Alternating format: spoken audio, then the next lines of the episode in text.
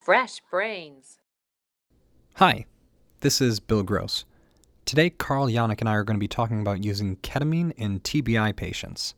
Now, ketamine is traditionally avoided in neuro patients, even though there's surprisingly little evidence to support that. And in fact, there's a little evidence that it might help. Even if you don't use ketamine personally, if you're involved in TBI patients or managing their ICP, I think you're going to find this topic very interesting. As always, I'll try to throw the references into the show notes and into our website, freshbrains.wtf, if you want to look up the papers yourself. Hope you enjoy. So, Carl, today I want to talk about ketamine, which is kind of like one of my hot button topics. Oh, really? Yeah, because we'll get into we'll get into the whole issue. But first of all, for for people out there who might not know what ketamine is, what what is ketamine and when when do we normally use it? Well, ketamine's got a lot of uses for us. We, we tend to use it mostly on the spine side of things, Yeah. where especially with uh, some of these spine patients, especially the redo fusions, what have you, you know, Mm-hmm. they have difficulty with pain control. They're on chronic opiates. For sure. Will often require ketamine to help them with their pain control post-op. For sure. That's the primary time where where we use it nowadays. It's really good as a pain adjunct. And in in low doses, it can you can give it to someone and it'll just kind of uh, make them a little zonked out and it, it helps it helps them tolerate pain really well. At higher doses, it's a full-on anesthetic. So you can you can give it just to if you want to intubate someone, you can give someone a big slug of ketamine and they will go completely out and you can put a breathing tube in. How often do you use it like that? So different people use different drugs in, in different times. It's one of our good sort of it's one of our good induction drugs that doesn't make them that doesn't make the patient too hemodynamically unstable. So it's frequently used in like the trauma or in the patient who has a bad heart. In that context, we usually have either etomidate or ketamine. And because of some of the side effects of ketamine, a lot of times I, th- I in my practice, what I see is i most people go with etomidate in that situation. So personally, what I've seen, we actually don't really use it all that often. I think the emergency medicine people use ketamine more often for those sorts of things. Specifically, mechanistically, it's a NMDA antagonist, right? That's how that's how it exerts its effects. Really exciting. Well, it's anti-exciting. It's an antagonist NMDA, which is the excitatory neurotransmitter. Oh, you and your mechan- uh, mechanical receptor. What am I talking about? right. It's like it's like a chemical buzzkill. It- your NMDA is your glutamate receptor, your primary glutamate receptor, which is your excitatory neurotransmitter. So it's an NMDA antagonist. So it's a brain buzzkill, Yeah. but it treats pain. So it's good. Perfect. So why are we talking about this in a neuro podcast? So if you if you bring up like the most recent anesthesia textbook, if you go on Wikipedia, if you go wherever and you look up should I use ketamine in my neuro patient, you're going to find well all of the IV anesthetics work pretty well in neuro patients. Propofol, barbiturates, they reduce ICP, they maintain cerebrovascular coupling, except for ketamine. Ketamine has been shown to increase ICP, increase cerebral blood flow, increase EEG activity. It does like all the bad things to the brain. And so if you have a TBI patient, if you have someone with increased ICP, you should not use ketamine, is kind of what a lot of the textbooks say. Even, I mean, even current editions of textbooks. Hmm. If you look at the ketamine package insert, it says an increase in cerebrospinal fluid pressure has been reported following administration of ketamine used with extreme caution in patients with pre anesthetic elevated CBF pressure. It's interesting they say use with extreme caution rather than no, don't recommend. Don't it, use it. Yeah. They can't say don't use it. I guess so. They they're saying this for a reason. You would think so. You would think if all of the textbooks say this is really dangerous to use, it increases ICP, and if you look in the package insert, it says use with extreme caution, you would think that, well, there's got to be some evidence out there that it's really bad, right? Well, you you figure otherwise, why would it be such a universal truth to be in a textbook? Yes, I mean, textbooks are the source of all truth. We know that. So let's go through the story. So this all started. Ketamine was I don't know when it was invented or when it was started being used kind of globally, but I'm I believe it was FDA approved in the U.S. in '71, and so it was like just released, brand new in the U.S. '71, and there was this Lancet letter by Evans So this guy said, okay, so ketamine, it's this great drug. One of the cool things about ketamine is that it doesn't really reduce your your respiratory drive. So you can give it to a lot of people and it's not it doesn't make them hemodynamically unstable. They don't stop breathing. So you can give it to all sorts of people in like different situations. But one thing that they noticed early on was that it does increase your sympathetics which is kind of one of the good things. It's one of the reasons why it doesn't drop your blood pressure is because it maintains your sympathetic drive. So he was saying, mm, you know, increases your sympathetics. Maybe it's going to do something to your ICP. So he took four patients, I believe these were kids, they were getting LPs, and he did the LP and he hooked up the LP to a pressure transducer and he gave these he gave these kids these boluses of ketamine and then watched what their ICP did. And after giving them ketamine, he noticed that their ICP slowly climbed up over the next like five ten minutes. And so he published this letter in Lancet saying, Hey guys, I know we think ketamine's all super cool and like the rage now, but you know, maybe we should think about does this actually have effects on ICP? Is it going to be safe in neuropatients? So, following that first letter, there were a handful of these short case series of people sort of kind of doing the same thing. Like, there was Gardner 71, where people doing, they were getting like spinal anesthetics for ortho procedures. So, they put in the spinal and then they just transduced the pressure and they gave them these ketamine boluses. There were a couple other, a couple other studies with some hydrocephalus patients and some infants and stuff all of these studies basically found the same sort of pattern. We have these patients that all they did was they did the LP. None of these patients they ventilated, they did anything to. They just had them sitting there. They gave them these really big boluses of ketamine. The the boluses of ketamine they were giving were two to three mgs per kg IV of ketamine, which is base huge. It's base, it's basically an induction dose. So they were giving them the induction doses of ketamine, completely zonking them out, letting them sit there for you know 20 minutes, drooling on themselves and then measuring their ICP during this time. Yeah, the, these these changes that they're inducing are pretty huge, right? Exactly, and it's it's a couple case reports, completely uncontrolled. You know what what else could be happening during this time that they're sitting there drooling on themselves? Right, they're they're, they're introducing all these confounding factors. But what was really striking was the difference in ICP. Yeah, I mean, TBI patients, we're always trying to keep it below 20 or now below 22. Uh huh depending on what you read. And the change, yeah, the increase, not not not the actual ICP, but the increase is 25 centimeters of water, right? Yeah, yeah. In this in this one study, it was the the average increase was 25 centimeters of water, and there and some of the individual. If you look at some of the individual changes, like I'm just I'm bringing up the this is the Gardner 71 study right now. So it was patient patient number eight, his baseline CSF pressure in, in millimeters of mercury was 20 millimeters of mercury. They gave him the ketamine bolus, and it went up to 63 millimeters of mercury. That is 60, 63. What, and, and he woke up, right? He didn't hurt yeah. you. You look at the monitor and you see your patient's ICP is 63 millimeters of mercury. You're like, oh, rupture an aneurysm. Ooh, that's interesting. But okay, so in that same patient, his they also had they had art lines in these people. I think in that same patient, his mean his mean blood pressure, his MAP, went from 95 to 150. Oh man, a MAP of 150. Like, of course, of course, your ICP is 60. Your what what's your systolic blood pressure? Like insane. So a couple a couple case reports of completely uncontrolled administrations of ketamine showing yes, it does seem to increase your ICP when you give induction doses of ketamine to people who are not intubated, who are not controlled in any other way, and you do absolutely nothing else to them, it will increase your ICP. So, therefore, we should never use ketamine in anyone again. It's totally dangerous. I mean, that, that's clearly the logic. Afterwards. Clearly. What would happen to someone if I gave them an induction dose of propofol and did absolutely nothing else to them? Who knows, right? I'm pretty sure you would die. Yeah. I, I think that's that's a clear clear outcome. Right. So there's all sorts of all sorts of problems with these studies. The yeah. blood pressure was clearly uncontrolled.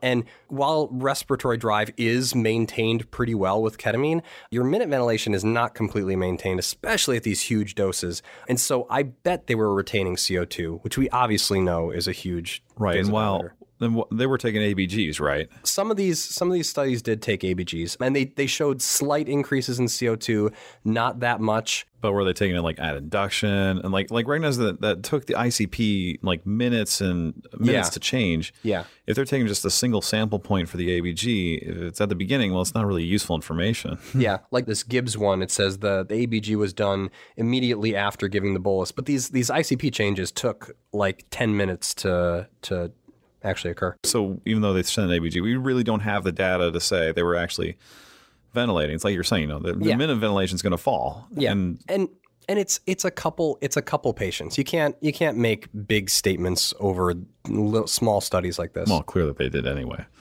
They did because so I, I wasn't around in the 70s and I just started being around in the 80s and I could not find I could not find anyone using ketamine in neuro patients after this. It was like after these first couple studies it was like ketamine was blacklisted from neuro patients.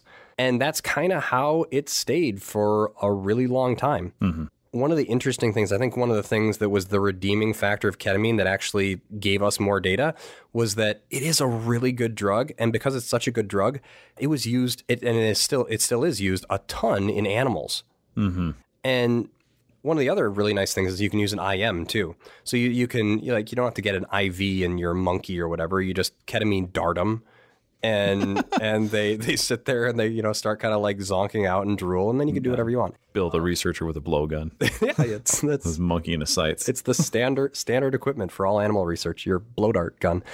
So so they they keep they kept doing these these studies with ketamine in animals and they they were noticing you know all these things that they're saying that you know ketamine increases ICP it doesn't really seem like it does that in animals and you know humans are different animals but you'd think that the dynamics of your CSF work similarly one of the proposed mechanisms that they had when they did these initial studies where they increased ICP, one of the things that they said was it's probably increasing your cerebral blood flow. It's like you're getting you're getting your sympathetics worked up and so it's probably causing this increase in cerebral blood flow. So there was this one study Bjorkman in 92 where they said, "Okay, you guys say ketamine increases cerebral blood flow. So they had these pigs and they put these arterial catheters up into their brain and they me- they directly measured cerebral blood flow, which obviously you can't do in humans. Well, it's hard. You don't you don't want to do it experimentally usually in humans. And they gave them these boluses of ketamine and showed that actually after a ketamine bolus, it actually reduced your cerebral blood flow. Hmm. So this thing that we keep saying is true about ketamine, well, okay, we tested it and it's actually not true. was it a small number of pigs or something? Was it just one or two or I I mean, I like a random effect? like a or was study. it just, I mean, this is a, this is a peer reviewed study. Clearly they Yeah. got a pretty significant result. It was a, I think it was a good study. It was published in the Journal of Pharmacokinetics and Biopharmaceutics. So that's a good Farm journal, right? Biofarm. yeah. Okay. So 20 pigs of mixed Swedish domestic breed. Okay. So they had as many pigs as they had humans in the 70s for this. Touche, touche. But this is experimental. This Right. is No, not- it's, it's perfect. It's, it's it- controlled. Yeah. So we have a handful of human case studies, completely uncontrolled, showing this increase in ICP, and then we have this kind of developing animal data, experimental data, saying, "Oh, all this mechanisms, all these mechanisms you're saying, and all these effects you're saying that happen in humans, they just don't happen." Mm-hmm. And so the first actual demonstration in humans that I could find was Mayberg, 1995, and the senior author on that study was Dick Winn. I thought this was a pretty awesome study to do at the time because I could I really couldn't find a whole lot of evidence to support doing this, but they kind of went all out in this study. They took 20 patients, 10 of them were tumor patients, 10 of them were subarachnoid patients. They all had increased ICP and they lined them up. They got EEGs on them. They had transcranial Doppler to directly measure cerebral blood flow. They all had EVDs in measuring their ICP. They had jugular bulb catheters to measure the brain metabolism to look at the, the vascular coupling to see if the vascular coupling to metabolism was, was maintained. They had them under standard surgical procedures. They intubated them. They had them on steady state anesthetics. They had them kind of, you know, at a, at a normal steady state. They gave them one mg per kg of ketamine, which is a pretty solid dose of ketamine. And they found after the ketamine, their ICP dropped, their cerebral blood flow dropped, their vascular coupling was maintained, as in their metabolism, their cerebral metabolism dropped inappropriately, and their EEG activity reduced. It didn't go crazy. And in fact, it actually, the ketamine induced burst suppression. Hmm. If you look at overall what ketamine's doing here, I mean, to me, it, it looks like exactly the same as propofol, Right. which is like our go to drug for for these neuro patients, right? Right. Yeah. You want to decrease your your metabolism and then you decrease your excitotoxicity, and Yeah. That's the idea, at least. Yeah. And contrast to some of our other drugs, it doesn't cause vasodilation. It doesn't cause increased ICP. It has this nice reduced cerebral blood flow, reduced ICP, reduced metabolism. So that first study kind of basically was just like, okay, we have this theory based on these couple case reports that ketamine is really bad in these neuro patients. And it seems like it's just wrong. Oh yeah. So it looks like ketam- everything we thought about ketamine is just not true. At least that those aspects of it. Yeah, the negative aspects, it looks like the negative aspects that we kept attributing to ketamine relating to its effects on ICP just don't seem to be true when we test it experimentally in patients who are otherwise controlled. Right. If you give someone a bolus of ketamine and they're completely not intubated and they're just sitting there and they're, you know, again, blood pressure is going out of control, they're not breathing, I guarantee their ICP is going to increase. Yeah, and a lot of the other things that they were clearly trying to measure, like the like the carbon dioxide, they just didn't measure what they needed to to help us reconcile these two differences. Yeah. Well, there, there, were- there were just the initial the initial reports. They were kind of fleshing stuff out. I wish I Right. wish initially it was just followed up more. I wish they actually kind of did. But when a new drug comes out and you don't know what it's doing, and then you have a couple case reports of, oh man, it could really hurt this really sensitive population. Well, I mean, it is kind of reasonable to say, well, it's, you know, we don't know what it's doing. It looks like it's really bad for this population. We're just not going to use it for them. Yeah, it, ma- it, it makes a lot of sense. Like it's like you have your start point, mm-hmm. and you can go anywhere with it. So there are just infinite number of directions you can take this thing.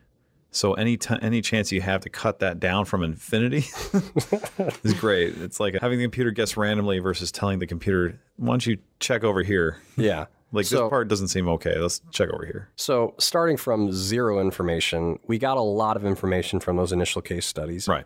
But yeah, it, would- it, it's nice to not. We didn't settle into the wrong local minimum. Yes, yes, we settled into the wrong local minima. That's the problem. So, there was that initial Mayberg study, which was pretty cool. It was a well done study, and then that was that was actually followed up a couple years later. There's this Albanese study in '97 that had uh, it was similar kind of study, but it was in TBI patients. It had eight TBI patients. So again, not that not that big in numbers, but still eight TBI patients. Well done study. They gave them 1.5, 3, and 5 mgs per kg of ketamine, which are huge doses. And same thing, found the exact same thing. They all reduced IC, reduced ICP.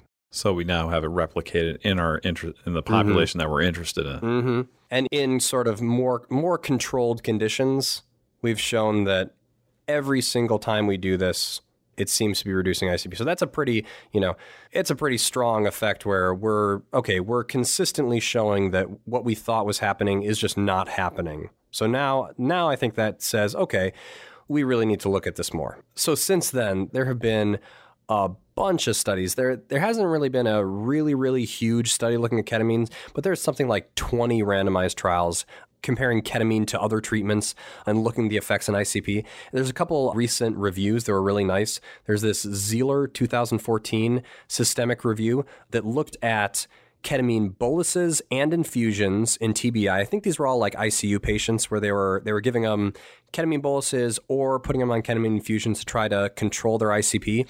The review consisted of seven studies, totaled 150 patients overall, and every single study showed a decrease in ICP after ketamine, both with the infusions and with bolus dosing ketamine. You, give a bolus dose of ketamine to someone who's already sedated, ventilated in the, in the ICU, it's going to drop their ICP. Perfect. Yeah. At this point, we're getting to the numbers and the consistency where you can say, like, mm, okay, now we're actually getting good data that this this effect that we thought was happening in these couple case reports, it just it just isn't happening when we look at the numbers. What sort of doses were they using for that? So dosing wise, just just for context, let's let's take a step back. If what I would use, like for example, for an analgesic effect, is like 0.1, 0.2 mgs per kg. So, like, let's just say, you know, the the magical hundred kilo patient, because all of our patients are 100 kilos now. a nice a nice analgesic dose would be like 10 20 milligrams that's Okay. like a it'll it'll get you a little a little out of it it'll kind of help with your pain it's not going to make you unconscious But this is like a factor of 10 then is what we're talking about, the Yeah. difference in these doses. the intubating dose is usually 1 to 2 mgs per kg so like 100 200 milligrams of ketamine that will knock you out. That will make you unconscious. Most of these studies that it's looking at they were generally giving like 1 1.5 mgs per kg was kind of the low end up to 3 to 5 mgs, per kg. But you know the same the same as the that Albanese study. These are all kind of in the same range like 1 to 2ish they're all basically using the intubating dose of ketamine. Mm-hmm. Well, presumably these are severe TBIs. The rule of thumb right. GCS less than eight, intubate. Yes. The patient population that we're talking about right now is they're all bad neuro patients with increased ICP. Anyone who has uncontrolled increased ICP, they're all going to be in the ICU. They're all going to be intubated. They're all going to be they're probably all on propofol infusions. So that that's really the context that we're talking about here. I don't know if I could think about a patient that I would really be concerned about their like uncontrolled ICP where they weren't already intubated. I guess you could have someone on the edge. well, I guess you could see a couple of maybe the hydrocephalus kids. I mean, it's, it's a specific population. You have those kids with the cranial vault that we need to expand. Sure. That's about all I can think of. And there were a couple other recent papers. There's this Wang 2014. This is a, a meta analysis of five trials, 200 patients, that was specifically looking at giving patients with increased ICP ketamine versus fentanyl boluses, I believe. And the different there was there was no difference in ICP. They both dropped your ICP and they both dropped by the same amount. Ketamine did not increase ICP in those patients. And then there was a pretty a pretty large systemic review by Cohen 2015 looking trying to link ketamine with increased ICP and clinical outcomes. So this looked over 10 studies and it covered about a thousand patients and it did not find any differences in giving ketamine versus something else like etomidate in some of these studies in patients with increased ICP and their clinical outcomes. If you, for example, if you have patients who show up with severe TBI, some trauma, and you decide to use ketamine to intubate versus etomidate, outcomes are the same. Perfect. Yeah. So what, what I'm hearing though is that this could be uh, another medical treatment for ICPs, which is really important for us. For all these times where you got someone just on the edge, and you're trying to determine surgery, no surgery, and you'd really like to avoid it for many reasons. Not just 3 a.m. That was a joke. Mostly um, because I'm tired. No, but I'm, I'm- I'm thinking back to a couple times where you have the person that we already did a craniectomy on, and they have an mm-hmm. EVD, mm-hmm. and you're trying to determine if you need to do the other side for a craniectomy, mm-hmm. which is extreme measure. Know, Yeah. Say, can, is there another line treatment here? And then it looks Well- like there is. You'd have those people on propofol sedation, right? You have them fully sedated on propofol. They're burst suppressed on their EEG. Uh-huh. They are paralyzed. They're like on 200 per hour of fentanyl. Uh-huh. You know, I would I would bet that if you had them completely zonked on propofol, a ketamine bolus on top of that is not going to do anything different. Okay, and that's why that's why we listen to Bill. I think having ketamine as an option, like like in those patients with uncontrolled ICP in the ICU, I think having ketamine as an option to knock their ICP down is actually a really good option for the same reasons that we like it in anesthesia, the hemodynamic stability, for example. You give someone a big propofol slug, yeah, you will drop their ICP, but you, you can also drop their blood pressure. And we know if you know looking at the looking at the outcome data, ICP is is correlated with bad outcomes. We can get into the the causality aspect of that, but even more correlated with with bad outcomes than ICP is blood pressure. You drop someone's blood pressure, that is really bad for severe TBIs. We know that clearly. Oh, for sure. So you, you start giving people boluses of propofol to control their ICP at the expense of running them hypotensive. That's not going to be good. Right. Whereas if you give them these ketamine infusions, ketamine boluses, maybe you can control their ICP and also maintain their blood pressure, try and maintain some perfusion. So it sounds like great for a polysystem trauma patient sort of thing. And their pain's going to be super well controlled. You're right. And so there's all sorts of interesting good things about ketamine we've already talked about. But even beyond that, could ketamine be like the magical wonder drug for severe TBI? Mm. And why why would we think that it might be like good for TBI? Well, it's an NMDA antagonist, right? Oh yeah. And like- we know, so, you know, and when we talk about in severe TBI, we talk about preventing secondary injury. Like, okay, the primary injury is like the guy got their head banged. Okay, we, we can't prevent that. That already happened. But we, there's all sorts of stuff happening in their brain making more brain die. And we want to stop that. And one of the mechanisms that we think is glutamate excitotoxicity, right? Uh huh. And we, like we talked about, glutamate, the receptors, NMDA, ketamine's an NMDA antagonist. Whoa. Whoa. Could ketamine stop this glutamate excitotoxicity effect? And the other thing ketamine can do, which is kind of weird, is also anti-inflammatory. And we know a lot of the a lot of the bad stuff that happens is also related to inflammatory pathways. So there's We're gonna start talking about steroids. we should totally give all our TBI patients steroids. It totally works, right? Uh, awkward laugh, awkward laugh. right. But it's interesting because that's the other mechanism be- behind, you know, when you start talking about giving propofol or fentanyl, your your whole idea is to try to reduce metabolism and decrease excitotoxicity. Yeah. So this has potentially a direct mechanism to decrease that. Yeah, definitely. So one of the one of the ways that we see this excitatory activity in the brain is the the cortical spreading depolarizations, right? We get this like this spreading wave of like seizure activity that just kind of goes across the brain. Really kind of weird to see. Seems to correlate with like ischemia of the areas. And we think that it might be related to increased damage that that that these these neurons getting starved for energy start depolarizing like crazy and they're actually using up more energy in doing it and that's actually hurting them right and so there was this one study uh, Sakowitz 2009 where it was it was a case report of two patients so not that big of a study but okay it was two patients these TBI patients and they had cortical spreading depressions they gave them ketamine and it stopped the spreading depressions Oh man. yeah. So, okay, okay, it's two patients. Doesn't tell us much, but, you know, suggests uh, maybe, maybe we could try it, see if it works. Well, that makes sense when you were talking about earlier the the burst suppression effects. Yeah, you can. I mean, we we know that giving high doses of it can induce burst suppression. Is that going to be good? Is that going to actually improve outcome? Well, I mean, like everything else we've tried with TBI seems like it should work and doesn't. So, I can't say it's going to.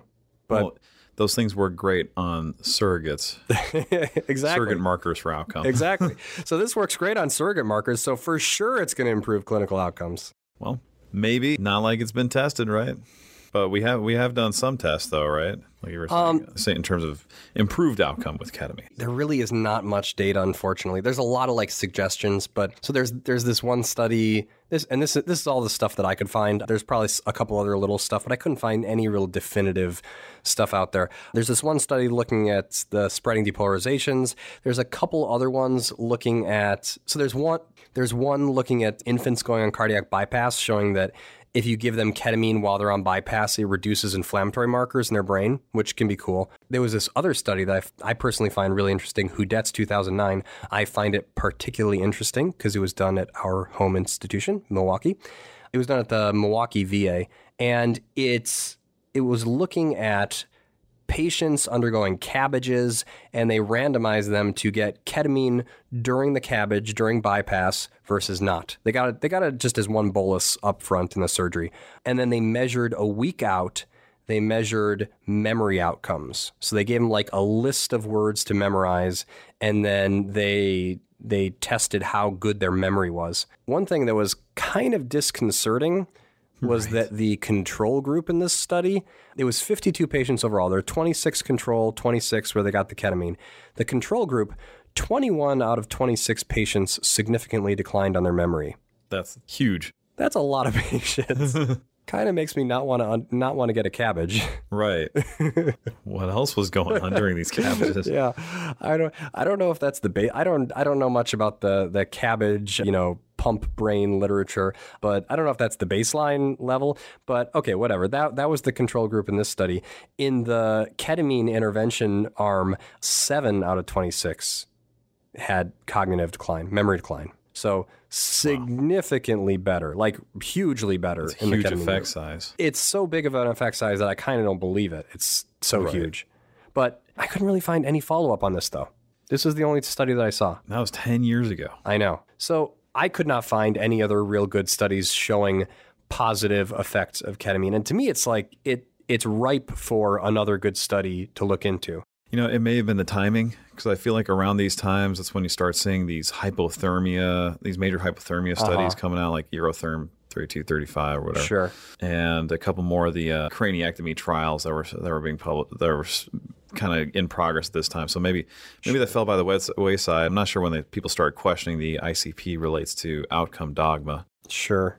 So kind of maybe it got maybe money got diverted on the time, people got distracted, people stopped caring. We're especially uh, because it seems so promising. You would just wonder Yeah. why it has been studied more. Yeah, maybe maybe people just know more than we do, and there's some obvious reason why it's bad. And Well, that's why we have different specialties. You're going to find some sort of comment that someone's Yes. going to leave us and say, Do you realize that ketamine does this?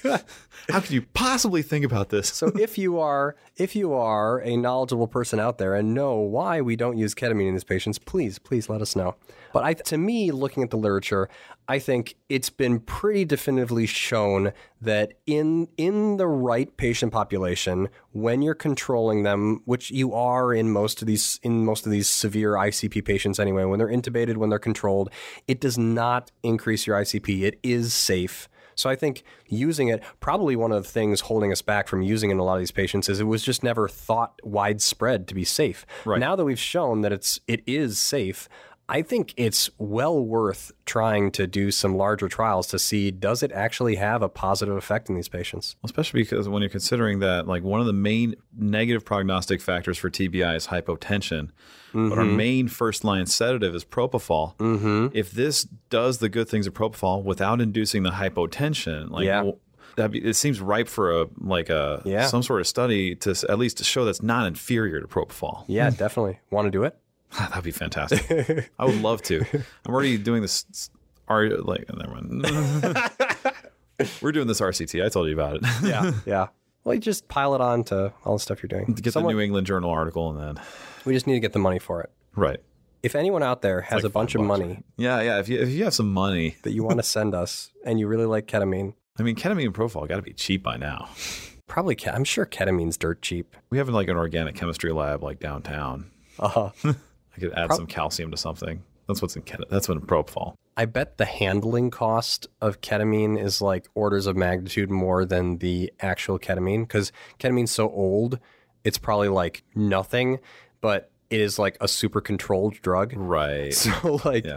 Well, so like is the cost though. of pharmacy is probably higher. That fentanyl's probably the same thing. Like th- those, except we, we just use it so much right. everywhere. So that's that's about what I know about ketamine. After talking about all that, I have a question for you. So you, Oh yeah. clinician you, you're in the ICU next week.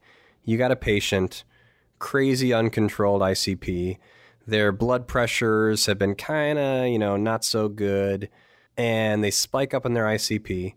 The nurse is like, "Hey, Carl, you want me to give a propofol bolus?" To someone with uh, blood pressure issues, Would you be like, "You know what? I'm going to give him some ketamine." I think it's a reasonable option.